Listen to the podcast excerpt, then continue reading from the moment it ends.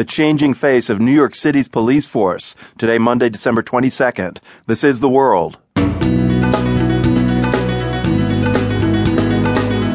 I'm Marco Werman. Two New York cops, one Latino and one Chinese American, are gunned down. But a lifelong New Yorker stays positive. I mean, I have great faith that a department as diverse and rich as the New York City Police Department is will be able to connect with the people they're serving. Plus, if the U.S. does respond to the alleged North Korean cyber attacks, why not target companies lining the pockets of the country's leaders? Doing a bit more to squeeze those uh, front companies uh, that would that would get some attention in Pyongyang. And if you're so moved, virtual reality lets you experience a Syrian civil war. I think that the impact is a lot stronger.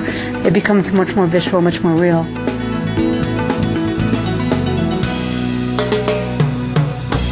Support for PRI's The World comes from TIAA CREF, a financial services company helping to create financial outcomes that matter. Learn more at TIAA.org.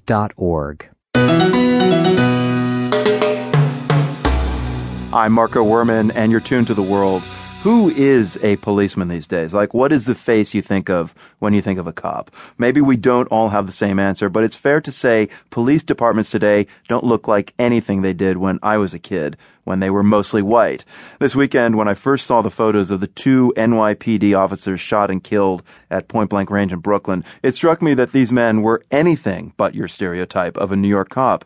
Wenjian Liu was Chinese American, married just a couple of months ago. Rafael Ramos was Latino from a Puerto Rican background and the father of two. The man who shot them didn't really see them. He just saw their squad car. Jim Dwyer was born and raised in Manhattan. He's a columnist for the New York Times and had some interesting thoughts on this. It was this line that caught my eye, Jim. The killer was shooting at the New York City of 2014. Explain that. The uh, shooting was, as you point out, at two cops who probably 25 or 30 years ago would not have been part of the New York Police Department. But in the last couple of decades, there has really been a blossoming of police officers from all parts of the world who are patrolling the city, which is appropriate since about 40% of the city or more is foreign born.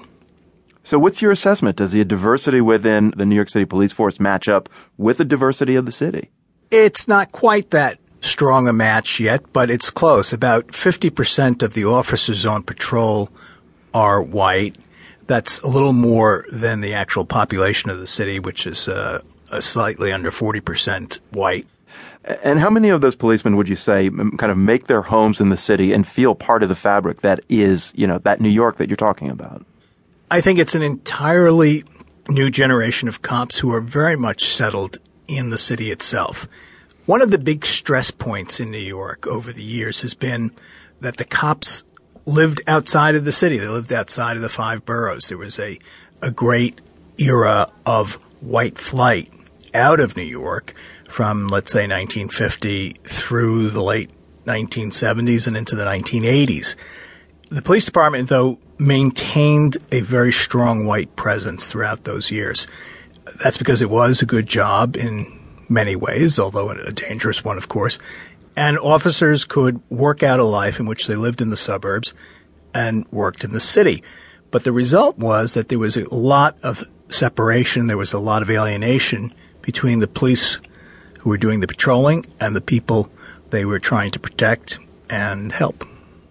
So the shooter who killed these two policemen, I, we're talking about a man with a history of mental illness, but does any of the diversity on the squad matter if people who are upset and angry with the police only see the blue uniform? There's no doubt that this guy didn't care about what color the cops were. He was just shooting at police officers, and it really didn't matter to him if they were from Timbuktu or from uh, Harlem. Jim, I'm just wondering, I mean, given how diverse New York City is, does the diversity of the city kind of provide any clues on the way forward? Sure. You look at a weekend in which the political dialogue was just jagged and, and very divided. People accusing the mayor of siding with the protesters and fostering a climate of violence and so forth. And then in the midst of all this, when you thought it couldn't really get any worse. It actually got better. And the reason was a relative of Officer Ramos came out and spoke to the reporters yesterday and, you know, thanked people for their support of the family.